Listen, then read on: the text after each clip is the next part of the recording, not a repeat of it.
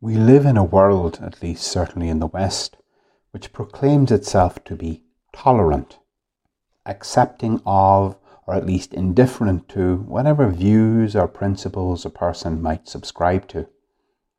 I can think one thing, you can think the direct opposite, and we're fine with that, and we can live and let live.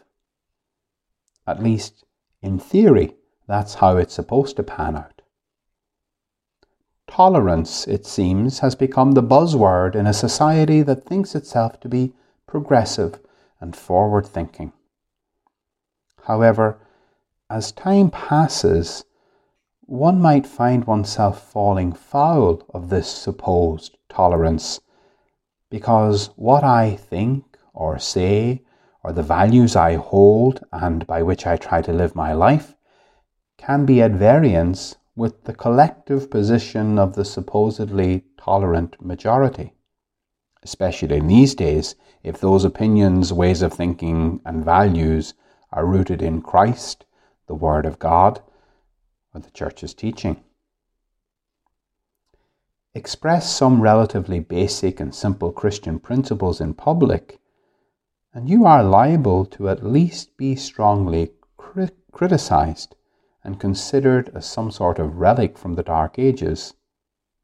As Jesus experiences in today's Gospel passage, when nearly all of his many followers abandon him for the teaching that he is giving.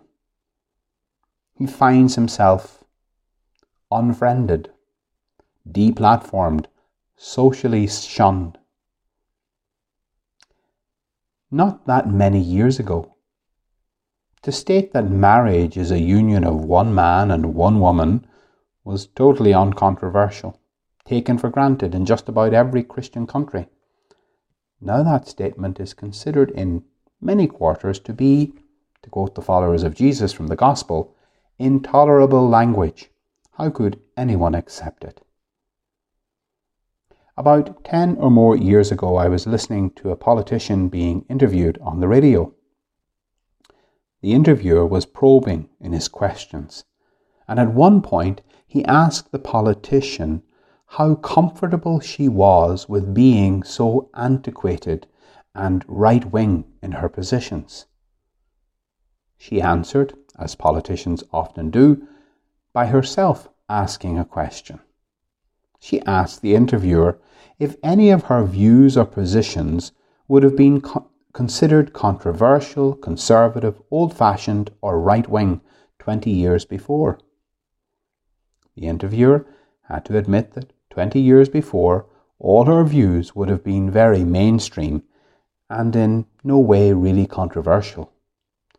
To which this politician replied, You ask me about being so conservative and becoming right wing, but in 20 years I haven't changed my position one bit. The things she stood for then, she stood for now. It was society that had moved left of her position, and that made her position seem so far to the right. What she was articulating was that she was a Christian woman with Christian values informing her political positions. As society moved away from Christ, so it moved away from Christian principles and values, and more and more those Christian values were seen as less and less tolerable to the new post Christian way of thinking. Now, that interview was more than a decade ago, and I'm not going to give a lecture on politics. Most of you listening to me know a lot more than I do about politics. But over the past decade, here in Ireland, we have seen a lot of things change for the better in our country. But we have to also recognise that modern Ireland has positioned itself in a number of areas into a stance that is not very compatible with the gospel, and it has now begun to ridicule, belittle, and declare as intolerable some things which we hold very dear as Catholic Christians. And in the coming years, there is no sign that this will change. Indeed, it looks more and more that what the church has to teach, what the Word of God declares, will become more intolerable to the ears of many in this country and many indeed in the Western world. So, what are we to do? The first reading of today's Mass puts before us Joshua, who is the leader of Israel. He warns the people, as Moses did before him, that they stand on the cusp of a great decision. They can choose to follow and serve the Lord, or they can abandon his ways and go after the false gods of the people around them. And Joshua declares, As for me and my house, we will serve the Lord. And I suppose that's the decision which each of us has to make in our own lives. We can see that the Christian roots of our nation are being torn out and we can see that a significant number of our neighbours, friends, and even family no longer look to Jesus nor to his church for guidance on how they should live their lives. We perhaps have tried in vain to convince them to return to Christ's path, but they find it intolerably old fashioned and restrictive of the way they want to live their lives. We pray for them, we encourage what is good in their lives, and we accompany them as best we can and give them the best example we can.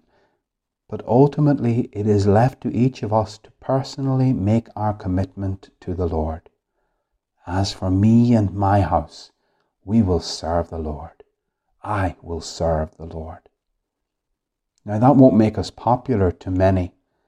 That might get us sidelined in wider society in the near future. It might mean we have to pay a high price for our fidelity to the Lord. We may well be tempted to just walk away from Christ. But we must be faithful. We must hold on to the faith even though it is unpopular, so that there is at least a remnant left in this land to pass that faith on to a new generation of Irish men and women who will fall in love with Christ and his gospel again. Things have changed greatly in Ireland in the past 20 years. Not all that change has been bad, but not all that change has been good either.